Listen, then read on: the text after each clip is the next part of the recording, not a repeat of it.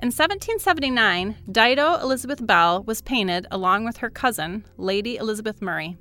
As we view the painting, Lady Elizabeth Murray stands on the right in a pink gown, flowers in her hair, holding an open book with her left hand. Her right hand reaches back to her cousin, dressed in an off white silk gown and turban, a fat string of pearls around her neck. Dido has a smile that is almost mischievous, and her right hand points to her cheek while her eyes engage us, the viewers. Portraits of wealthy young women in beautiful gowns were not unusual in late 18th century England, but portraits of wealthy young black women with their wealthy young white cousins were much less usual. The painting of the two cousins now hangs in Scone Palace. Dido Elizabeth Belle was the illegitimate daughter of Maria Belle, probably an enslaved woman, and Sir John Lindsay, an officer in the Royal Navy, while he was stationed in the West Indies. Belle was born in 1761 and was taken to London by 1766, where she was baptized, never to return to the Caribbean. She was entrusted to her father's uncle, William Murray, Lord Chief Justice, and eventually First Earl of Mansfield. She was raised at his stately home, Kenwood. Belle was raised as part of the family, educated as an 18th century lady, reading, writing, playing music, and learning social graces. She received a healthy allowance. When guests visited, however, she did not eat with the family. This may have been due as much to her illegitimate status as to the color of her skin.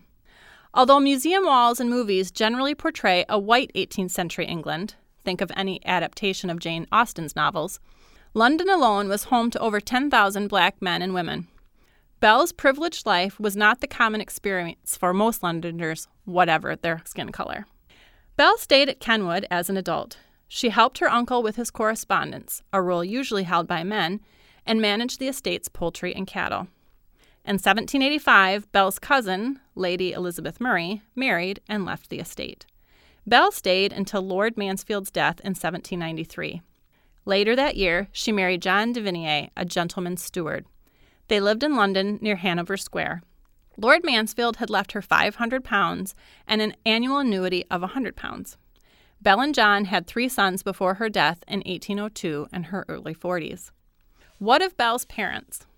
In 1764, Belle's mother traveled with her father to Pensacola, Florida, where he gifted her land in 1772, along with her freedom and the means for a comfortable lifestyle.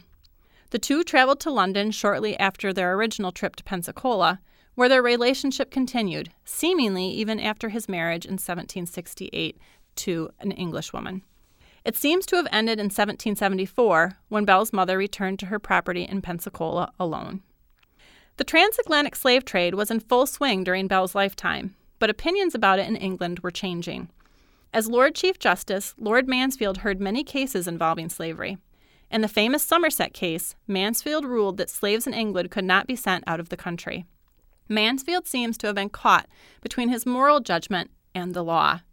He wrote in his decision The state of slavery is of such a nature that is incapable of being introduced on any reasons, moral or political, but only by positive law, which preserves its force long after the reasons, occasions, and time itself from whence it was created is erased from memory. It is so odious that nothing can be suffered to support it but positive law. It took another 35 years before the abolition of the transatlantic slave trade, and 26 more years before slavery was outlawed across the British Empire.